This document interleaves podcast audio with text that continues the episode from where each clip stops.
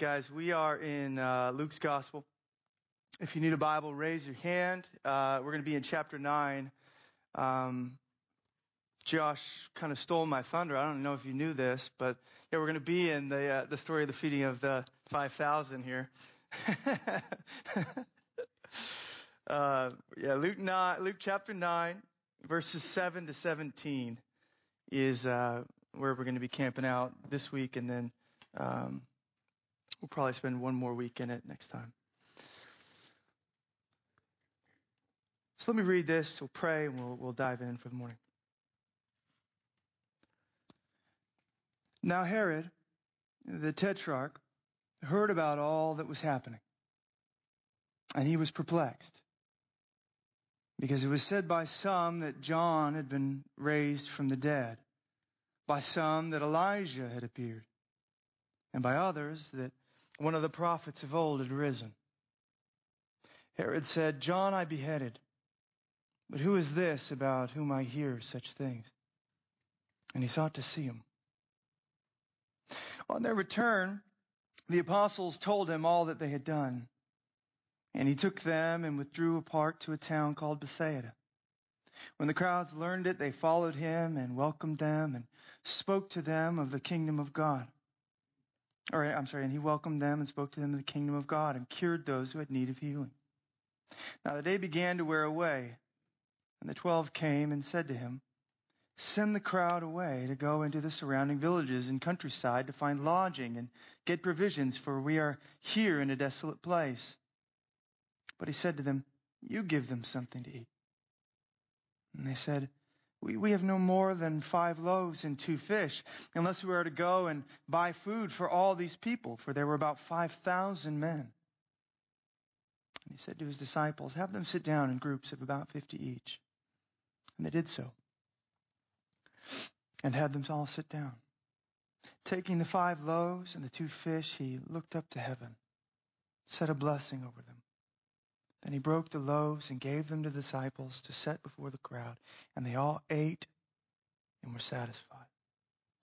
What was left over was picked up, twelve baskets of broken pieces. Let's pray.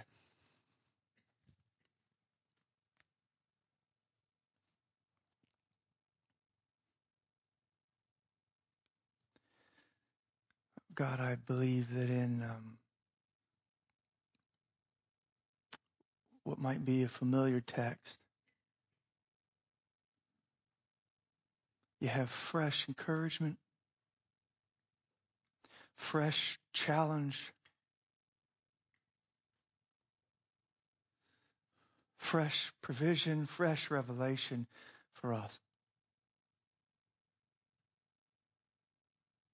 Gosh, I feel like I live out this text every week. As I come with not much to offer. And just beg the Lord to take it, multiply it, use it. As I just get to steward what you've accomplished, what you've done, who you are. Bring it to your people. That everyone in this room needs to meet with you here in unique, personal, intimate ways that perhaps only you know about. Perhaps only you're aware. God, you say that we can make a run on your throne because of Christ and find grace to help in our time of need. And so we're just asking you, let let that grace come down. Let that manna present in this room. Let the Savior broken for us be shared among us and satisfy our, our needy souls. To your glory. It's in your name we pray. Amen. Um, interesting fact. Uh, so the miracle story uh, about the feeding of the 5,000. is actually the only miracle apart from the resurrection, which you understand why that would be included. It's the only miracle apart from the resurrection that's included in all four Gospels.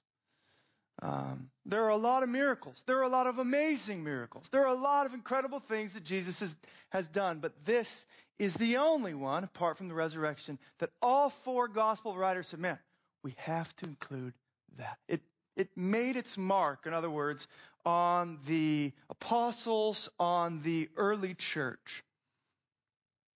And I pray that by the time we're done with this text, it will also have made its mark on us as well.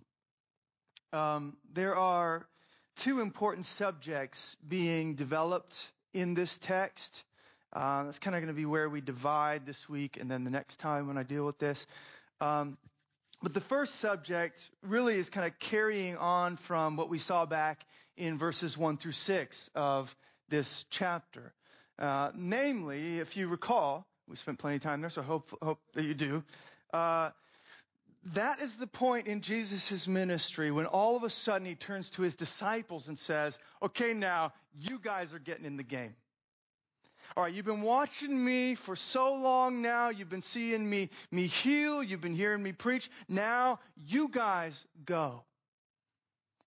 He's raising up his disciples, his apostles, the church to carry on his mission and ministry in the world. Now this text will continue to develop that theme, that subject, and help us to kind of see what does this partnership with Christ in his mission and ministry actually look like.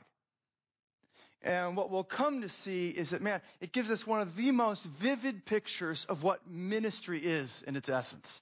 What you and I, as Christian missionaries, so to speak, are doing. That's where we're going to spend most of our time this morning, is kind of dealing with this. But there is a second subject um, that is being developed in this text. And uh, this one kind of carries on from what we saw last week, and I even did read those verses again this morning there in verses 7 through 9, where Herod uh, is, is wrestling with who Jesus is. And he's wrestling with it because it seems like the whole region, the whole world, as far as he's concerned, is wrestling with it. In fact, what we'll do next time is we'll just kind of look back and see how this question about Jesus' identity, who is this man who's doing these things? This question has been looming over the Gospel of Luke for quite some time, and it's about to reach climax in Peter's confession and then God's validation of that confession on the Mount of Transfiguration. This is my son. We know who he is? Well, I'm getting ahead of myself. That's who he is, the Christ. So the second subject being developed here is this idea of Jesus' identity. Who he is, what he's come to do, and what we find out is that this whole miracle with the feeding of the 5,000 brings a lot of clarity to the matter. Who, in fact, Christ is.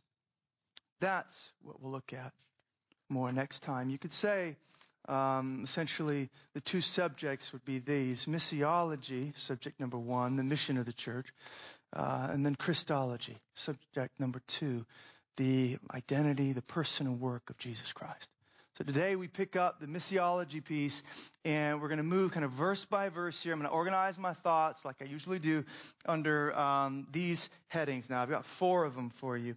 First, a perplexing question. A perplexing question. That's verses 7 through 9. Second, uh, a welcome interruption. That's verses 10 through 11. Third, a stubborn amnesia. That's verse 12. And then fourth and finally, a satisfying Savior as we look at verses 13 to 17. So let's dive in here with a perplexing question there, verses 7 through 9.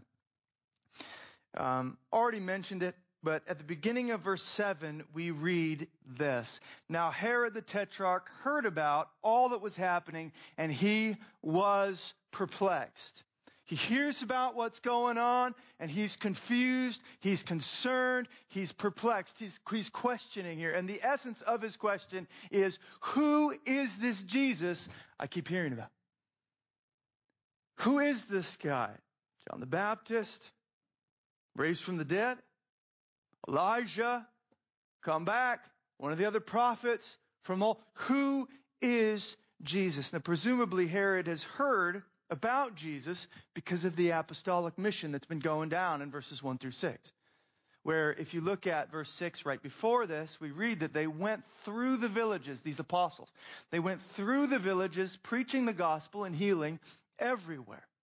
So they're going all over the place, doing awesome stuff, telling people about Christ, whatever it is, preaching and healing. And it seems that the commotion they stir in the villages and the countryside reaches the palace. And now Herod is here asking the question.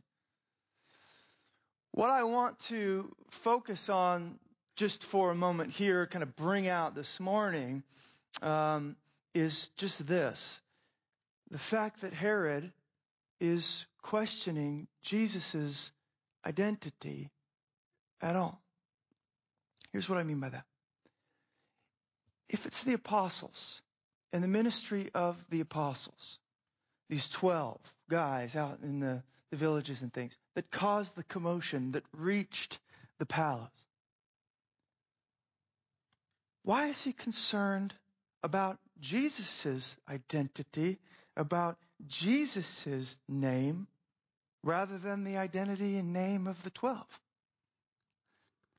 if they're the ones doing the work, if they're the ones out there causing the, the ruckus, why is he not going, man, who are these 12? What's up with these 12 making, you know, a mess of my uh, city here, my towns? What, what, what is the stir all about with these 12? But it's not the 12 he's asking about. It's not the 12 he's perplexed about. It's Jesus. It's Jesus. Who is this Jesus? And you see, here's the critical point. The 12, it would seem, though they were doing the work, you could say, quote unquote, refused to take any credit for it. They were jealous to help people make the connection between the healings the casting out of demons, the miracles, the power, the, the, the love that they had, whatever it was, the stuff in them, they were jealous to make sure that everyone in these villages knew it's not me, it's Him. It's Christ. It's Jesus. Not us. We don't come in our name. We don't come in our power. We don't come for our fame. We come for the fame of His name. They would not let you think this had anything to do with them. So after all their labor, after all their ministry, only one name is left lingering in people's minds. When they leave a village, the only name those people are wondering about is who is Jesus? In fact, that's why Matthew begins his version of this story like this. Matthew 14:1. At that time, Herod the Tetrarch heard about the fame of Jesus. These 12 went, they lived, they, they, what they did there was for the fame of Jesus. They were, they were trying to make Jesus famous. I'm reminded of um, Peter in Acts 3. I've been going through Acts now in my devotions, and I was reading this the other day. Acts 3. It's amazing. It's incredible. So, so this guy's been lame from birth right? And they would lay him out in front of the temple to kind of receive alms. And Peter rolls in one day. This is now after Pentecost, right? And power of spirit. Jesus is on the move and he sees this guy. This guy thinks maybe he'll get some money from him. Peter says, I don't have silver. I don't got gold. But what I have, I give to you in the name of Jesus. Rise, right? And so this guy, says, you know, rises up. He's healed. He's, he's, he's leaping and praising God. And all the people around are seeing this. And they're starting to look at Peter and the apostles going, what kind of power is in these guys? what's up with these guys? We talk, or we, we read about how, um, this is verse 11 of, of Acts 3, how the crowds were utterly astounded as they looked in at, at, at, at what had happened and then see the guys who did it. This is how Peter responds in Acts 3 verse 12. Read this. When Peter saw it, in other words, when he saw all the people looking in awe, he addressed the people. Men of Israel, why do you wonder at this? Or why do you stare at us as though by our own power or piety we have made him walk? The God of our fathers glorified his servant Jesus and his name, by faith in his name, this man has been made strong. So he sees what's going on. He sees the opportunity for a little, little glory here, right? His name up in the lights, but he won't have it. People staring, people wondering, people gawking, and he says, it's not my power, it's not my piety, it's his name. Faith in his name. Nothing in me. That's the sort of thing these guys are doing that's making Jesus, not themselves, famous in the countryside. And so the question for us then, as we begin here, is when people look upon the business and activity of your everyday life, do they make this connection? Are we living to make Jesus famous? When people see, hopefully, the love that we have for our neighbors or for others, when they see the peace that you have in trial, when they see the power that you walk in, are they brought back to kind of make that connection to the source of it all? Or are they left kind of thinking, man, that Nick, he's a pretty legit dude. Look at how kind, look at how happy, look at how, no, wow, I, man, I wish I could be more like him. We, do we let that sit there so that my name is the name that lingers? Or are we convicted and convinced at the depths of being, man, if there's anything good in me, if you see anything good in me, it's Christ. We live to make his name known, the fame of his name. That's really where ministry and you could say missiology begins going out for the sake of the name. Second uh, point I was going to bring out, we see there in verses 10 through 11 now a welcome interruption, a welcome interruption. In verse 10, we read that the apostles return from their mission and Jesus takes them away to a desolate place. It would seem like Jesus is a good boss. He sees that they need a little bit of R&R. They need some vacation time. So, okay, good work in the villages. Let's get away uh, and get a little break. Pulls them off to a desolate place to be alone. But like we did a little bit last week, when you um, compare Luke's account with the parallel accounts in the other Gospels, something interesting comes out that I couldn't bear to pass over. In Matthew's Gospel, we're told a little bit more about why Jesus pulls the disciples here away to a desolate place, why he withdraws with them. So in Matthew's account of this story, um, in between Herod's questioning and then Jesus and the disciples' withdrawal, he places the story about John the Baptist's death. Herod's questioning, the withdrawal into a desolate place, Herod's, or the story about John the Baptist's death. Now, you recall from last time, the story is gruesome. It's, it's Herod locks John the Baptist up for calling him out because um, Uh, Herod wants to divorce his wife and marry his brother's wife. Well, Herodias, his brother's wife, doesn't like this, and ultimately Herod ends up calling for John's head to be brought to him on a platter. It is grisly, it is gruesome, it is rated R for sure. He had him executed, and then he paraded that execution around. In Matthew 14:12, the end of this story, we read this. Then John's disciples came and took the body, this headless body of John, and buried it. And here's, here's, here's the key point. And they went and told Jesus about what happened. They went and told Jesus. And then Matthew's account picks up where we are here in Luke.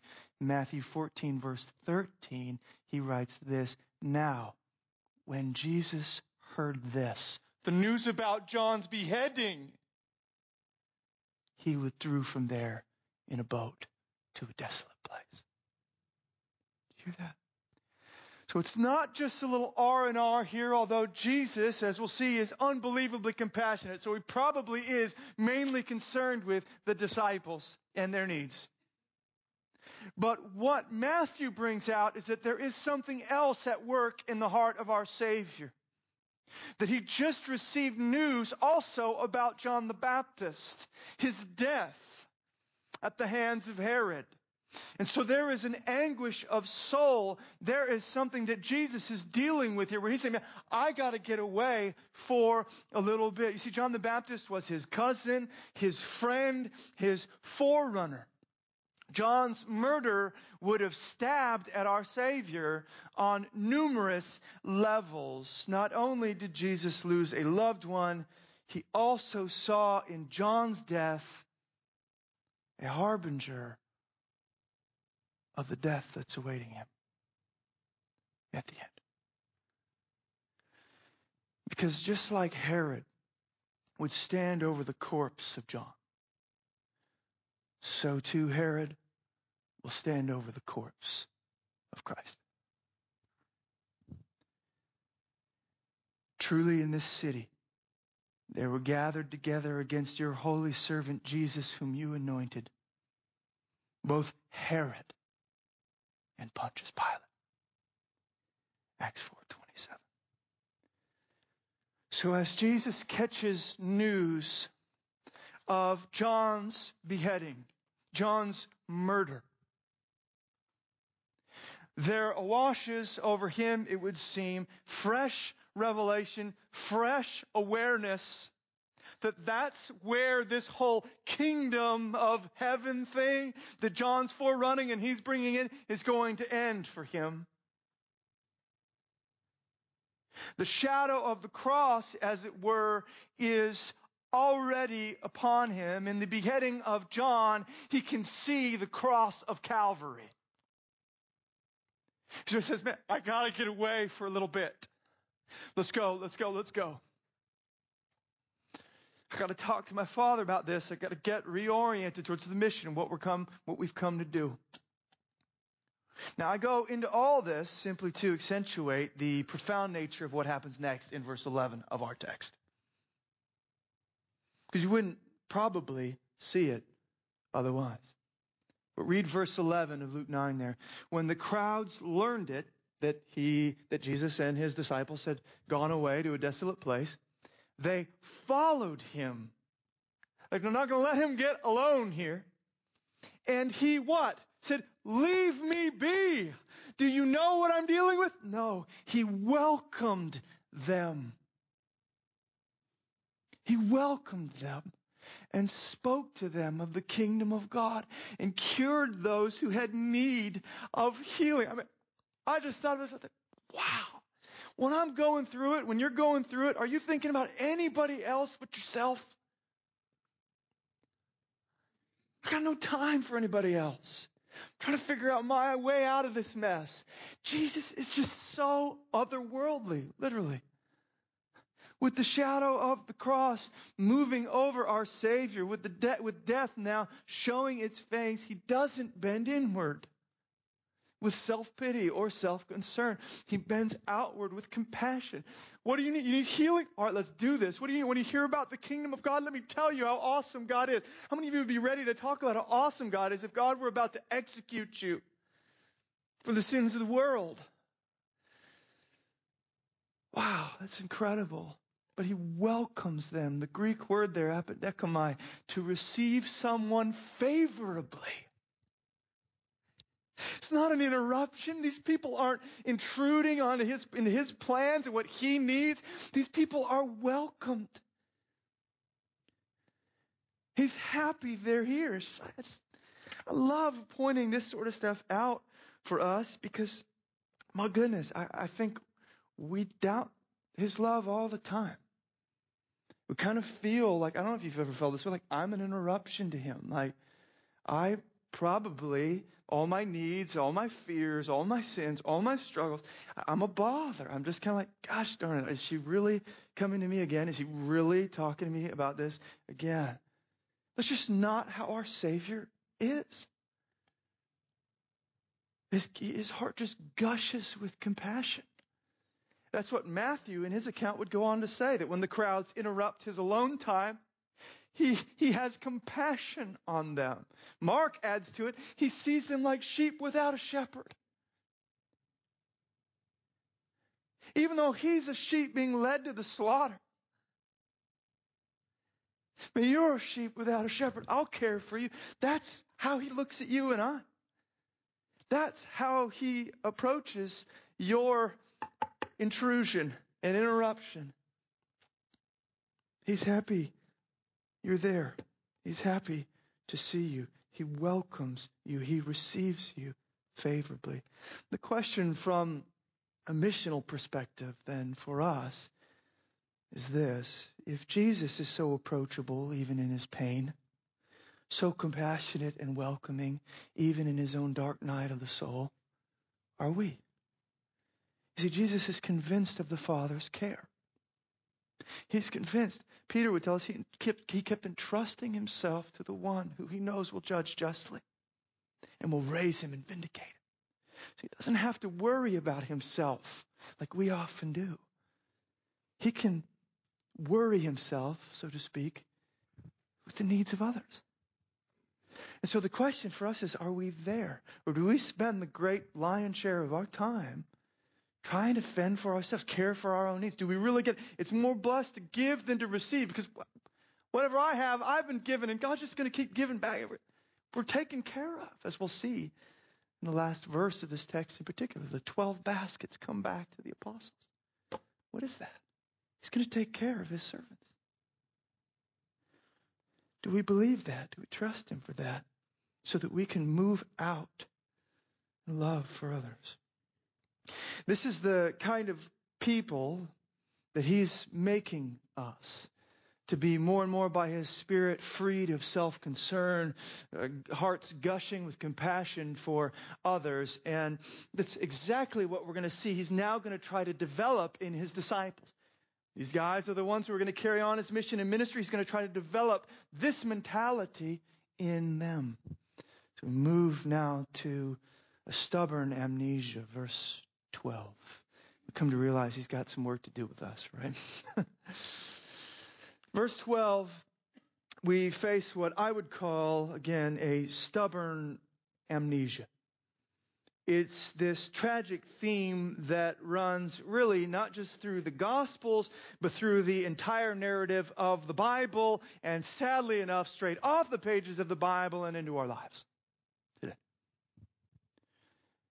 The fallen nature of man is such that we are radically, profoundly forgetful of anything God has done for us.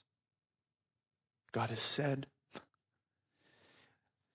Typical rhythm in the Old Testament on through the New Testament.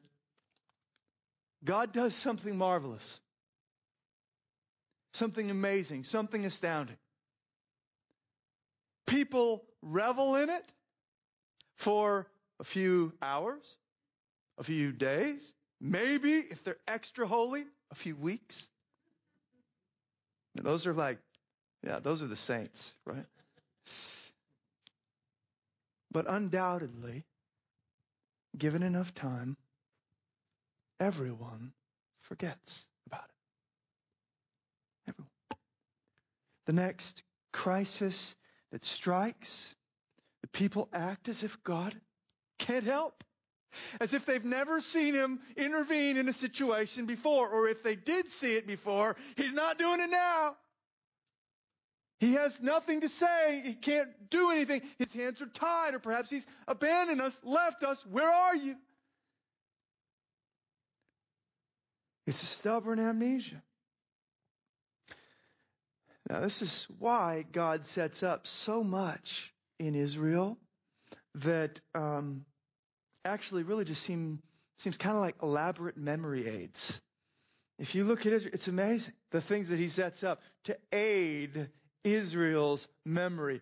Don't you forget it. I mean, this is uh, one of the reasons why he shapes the calendar in Israel the way that he does. All these, these Sabbaths and these festivals and feasts like Passover, unleavened bread, the Feast of Booths, whatever it is, they're all designed, at least largely, to help them remember on a regular basis, on repeat. Remember, remember, remember. Remember the Exodus when I brought you out from your enemies and I made you my own. Remember in the wilderness how I provided for you daily with water from a rock and bread from heaven. Don't forget because when you get to the land, you're going to. When things get hard, you're going to. One interesting thing he has them do that I'll just bring out because it overlaps with our text, as we'll see more plainly next week.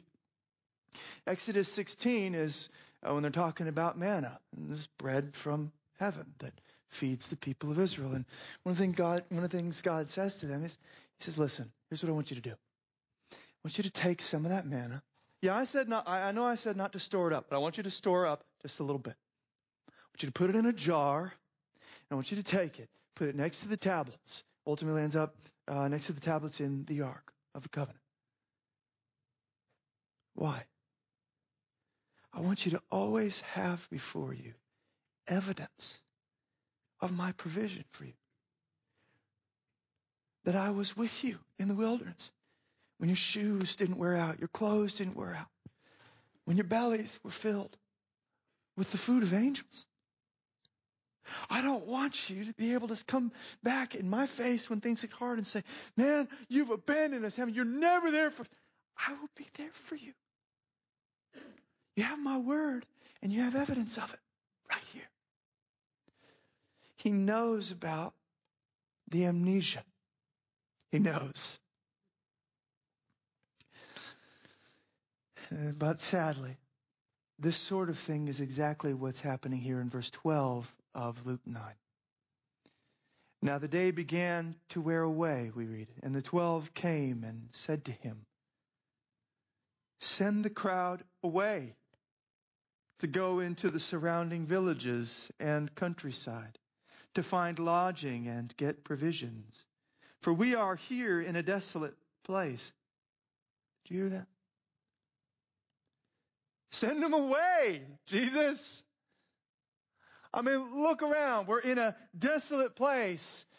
There's 5,000 men here. Matthew says, not including women and children. So some estimate anywhere from 5,000 up to 20,000 hungry people. He says, look around, man. We can't provide for these people. Send them away. As if, as if Jesus, as if this would be too much for him. And it's crazy when you think about it. And this is what's so wonderful about teaching expositionally through books of the Bible. We know these disciples can't get off the hook here. We know what they've seen. They've seen Jesus raise a guy, girl, whatever, from the dead. They've seen him just touch a leper and the guy's healed. They've seen him do things even more amazing than this. So why would they be sending these people away from the very one that they need most? Even more in verse 11, right before verse 12, we recognize that they've been watching him do miracles right there. He's been curing anyone who had need, healing anyone who had need. That's why the day has worn on like it has. Because he's busy doing the miraculous in compassion for these crowds. And yet, here they are, certain that the only thing left to do is to send these hungry people away to find food, find shelter. They don't talk with Jesus about his plans. They almost act as if they don't think he can do anything about it.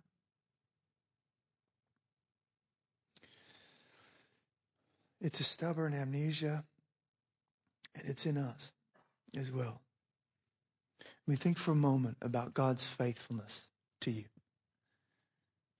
I wonder if you have stuff that could just roll off your tongue. I wonder if you have memory aids, things that, that, that, that you've set in place to remind you of God's grace to you. I mean, Jesus will give us one. We, will see it next week a little more. Do this in remembrance of me. I gave my life for you on that cross. I will not withhold anything from you. No good thing. I didn't die in vain. Think about his faithfulness to you, your own personal exodus, how God walked you out of slavery into new life. Think about his provision for you through hardship, through the wilderness. Think about the cross and his unswerving commitment. But now, isn't it true that when crisis strikes, man, we could have been just last week on our faces in awe of his grace, in awe of his provision, and then the crisis we face now, all of a sudden, God, where are you? I'm not sure. That the logic we often operate in would go something like this. Present crisis trumps past provision. Did you hear me? Meaning, sure, you were there for me then, but this is what I'm going through now. And I really, I mean, let's be honest, I don't care about then anymore. I care about now, and I don't see you now, so I need you now. Where are you? Start running to other gods, start listening to other gospels. Get me out of this. He's not there. But the logic of the Bible moves in precisely the opposite direction, namely,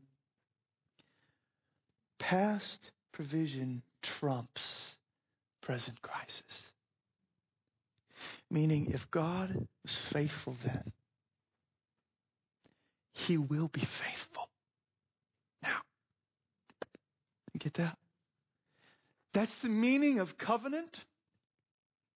Like Hebrews would tell us, he swore an oath. He made a covenant. But it's also the meaning of the doctrine of God. That's why he, the author of Hebrews says, not only did he swear an oath, so we can be sure, but we also can be sure because God's the one who said it, and God can't lie because God doesn't change. God doesn't go, ah, I meant that then, and now I don't. God's not that little fickle boyfriend that likes you when you wear that dress, but doesn't like you when you're in your sweats. That's not how it works. I don't know where that illustration came from.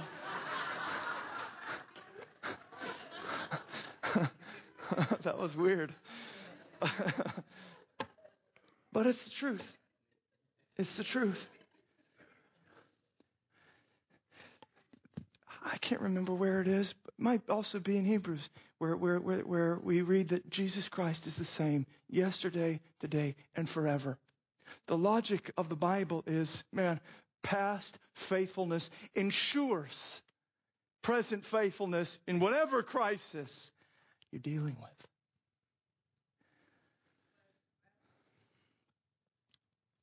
Now, God forbid, therefore, when crisis strikes, that we should look somewhere else. But even more than that, God forbid that if there are others in our lives whom God has called us to minister to, and they're going through hard times, they're in the wilderness, they're in a desolate place, God forbid we are called to bring them to Christ. How dare we send them away somewhere else? Uh, you need counseling, I think. Uh, you, you need better education. You, I know what you need. You need a better job. You need the right medicine. Now, sure, people might need these things. But before they need any of that stuff, they need Him. Don't send them away. Bring them to Him. Satisfying Savior now, and this is where we'll bring things to a close. Verses 13 to 17. Jesus knows that anyone who wants to be God's missionary will be tried on this point. He doesn't let his disciples get away with their logic. Get away with it. So he says to them, if you see it there, verse 13, the very beginning, he said to them, You, I love this, you give them something to eat. They say, Send them away. This is crazy. Nobody can meet the needs of these people. Jesus said, You can. You give them something to eat. I look at that I said, that is amazing. You just gotta love Jesus. He knows what he's doing. Now, let, let, let's be clear on this. Jesus is not shirking responsibility. Like, I've done enough. It's on you now. Second string, you're in. No, that's not what's happening. He's not shirking responsibility. He's not asking the disciples to come up with something in and of themselves. No, what he's doing is training them. This is pedagogy. This is instruction. In fact, John would tell us even more clearly in his account. It's awesome having all these different accounts of this same story. Uh, John tells us in John 6 6, Jesus said this to test them. For he, Jesus himself, knew what he would do. I know what I'm going to do. I just want to make sure you're coming along with me in it. You see these needs, that's awesome. Let's meet these needs. You give them something to eat. You want to know what I think he's after here? I think he wants, and this is huge. If you're falling asleep, please listen to me. I think he wants the, their compassion our compassion to exceed our capacity. I think he wants his disciples to stop for a moment and go, wow, I see the great need. I guess I can't, you know, uh, serve here and do anything here. This is way beyond my pay grade. I think he's trying to say, no, I want your compassion, your heart, your love for these people to exceed what you even think is possible. To exceed your capacity. I want your heart to be so broken with the needs of others that you come running to God, begging on their behalf that He do something. I can't do it, God, but I know you can, and I'm willing. Do it through me if that's what you want. He wants our compassion to exceed our capacity. That's the lesson here. That's the test, and they fail. Verse 13, second part into the first part of 14. They said, We have no more than five loaves and two fish. Unless we're to go and buy food for all these people, they fail the test. For there were 5,000, and they look out and go, No way. No way. The command to give the crowd food necessarily sends the disciples looking for resources. But they make the mistake that we often make. Here's what, here's what they do. They look out, and then they look immediately in. There's the need. I don't got it. Must not be my call. and they assume there's nothing left to do but send the people away in their looking out and in their looking in, they miss, they miss the most important glance, the most important look of all, and it's the one that Jesus reorients them and us to in verse 16. Taking the five loaves and the two fish, we read, he looked up. He looked up to heaven as if to say, I know you see the great need. I know you see the great shortage within yourself. Gosh, but together, let's look up and see the great supply in our Heavenly Father. He's going to give us what we need to meet these people where they are. So Jesus looks up, he blesses, he breaks, he gives, and the disciples set the meal before the masses, and they all ate and we're satisfied. Verse 17. Satisfied, filled. Even the 12 apostles, as I mentioned earlier, were satisfied, were taken care of. That's the awesome little detail of that narrative that scholars disagree exactly why it's there. 12 baskets. Why are they picking up pieces and putting them in 12 baskets? You know what I think? The clear correlation, correspondence with that number is to the 12 apostles who were ministering. The idea is you give and you give and you give. Are you going to be taken care of? Isn't that what stops your compassion? A lot of times, man, I'm tired. I'm exhausted. I can't do this. Jesus is trying to teach them. God takes care of us so that we can spend our lives taking care of others. Now, I don't get this like I wish I did, but the 12 baskets is speaking something eloquent to us here. The disciples didn't just get to eat, they also went home with the leftovers, man. There was bread and fish in their fridge for a week. It's like what um, Isaiah talks about in Isaiah 58, 10 through 11. When he writes this If you pour yourself out for the hungry and satisfy the desire of the afflicted, then shall your light rise in the darkness and your gloom be as the noonday. And the Lord will guide you continually and satisfy your desire in scorched places and make your bones strong. And you shall be like a watered garden. Did you hear that? Like a spring of water whose waters never fail. Because you're plugging into the fountain of living water when you get in his mission like this, giving to others. You say, I thought I was pouring out. You are. But God's pouring in. You say, I thought I was feeding. I was getting, his, I thought I was feeding the crowds. Well, you are. God is feeding you. Jesus would say, This is my bread to do the will of my Father. That's how I get fed. That's where satisfaction goes deeper than the belly and the bowels, man. The heart, the soul. Now, I, this is where we'll close. I, I don't think God has anywhere given us a more vivid picture of what it means to be his ministers or his missionaries than this text here.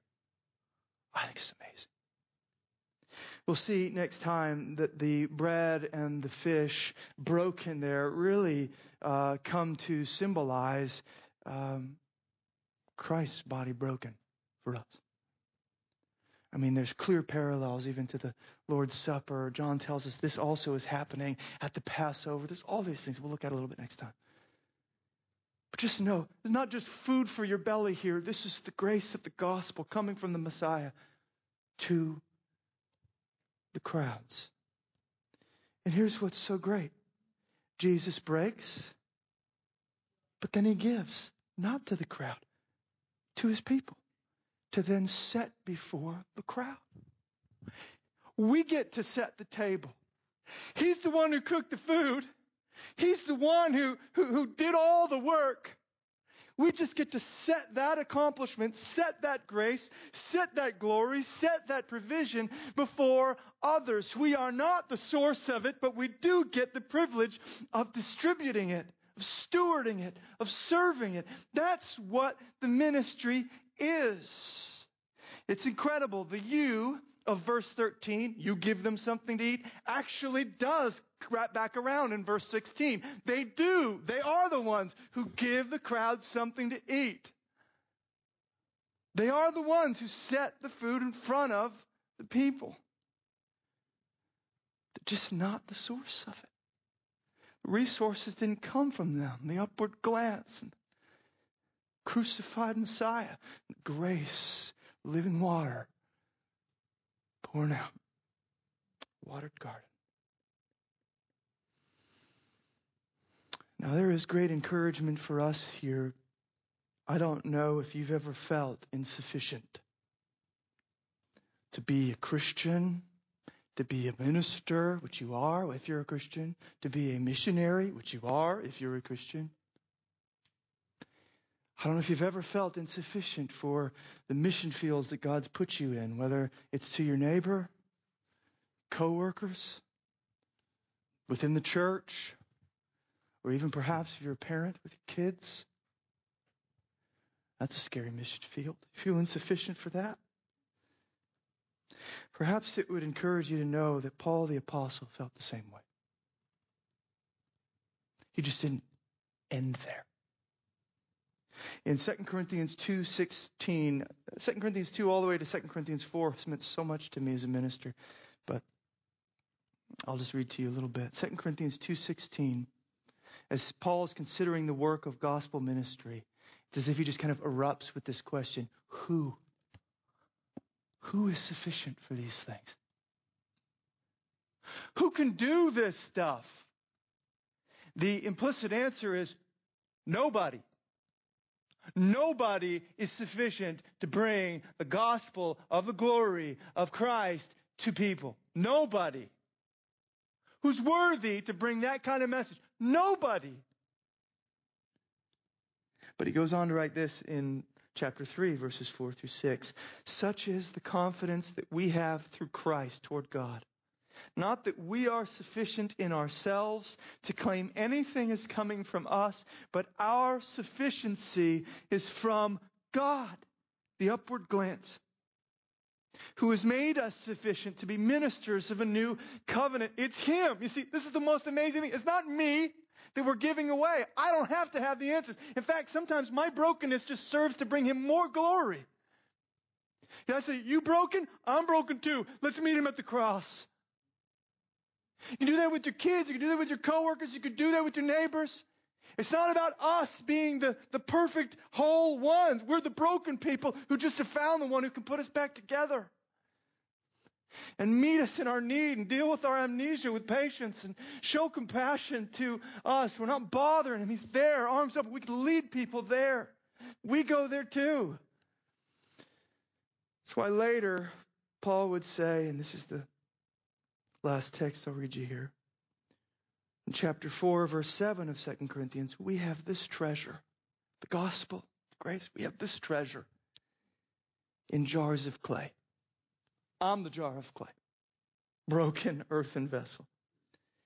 We have this treasure in jars of clay to show that the surpassing power belongs to God and not to us. When they see stuff coming from us, they just go, couldn't be Nick. And if they don't see that connection, I make sure it's plain. It ain't me. It's Him.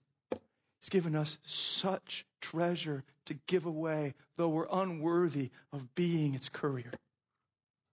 Steward. So I don't know. You feel insufficient. You feel like a broken vessel. You feel like God's benched you. You feel like you look out and, and, and then you look in. You don't have the resources. Paul felt the same. The apostles felt the same. Doesn't stop Jesus from using you anyways. He loves to take up broken instruments, broken vessels, broken people, and use them to lead others to the table. He was broken for you. He's giving himself to you. He will supply everything you need to set before the crowd. Let's pray. God, thank you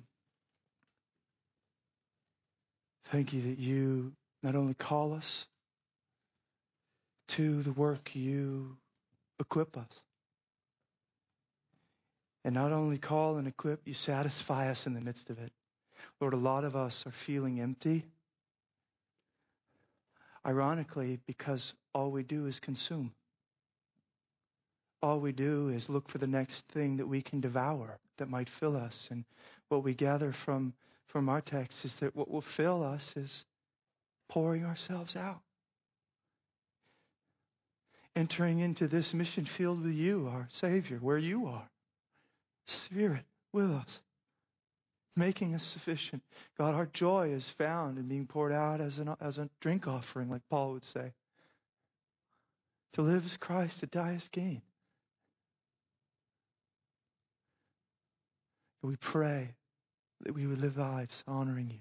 We pray even now you would meet us at the cross, Lord. Fill us with the grace we need so that when we go out from here, we can set that same grace before others. In Jesus' name.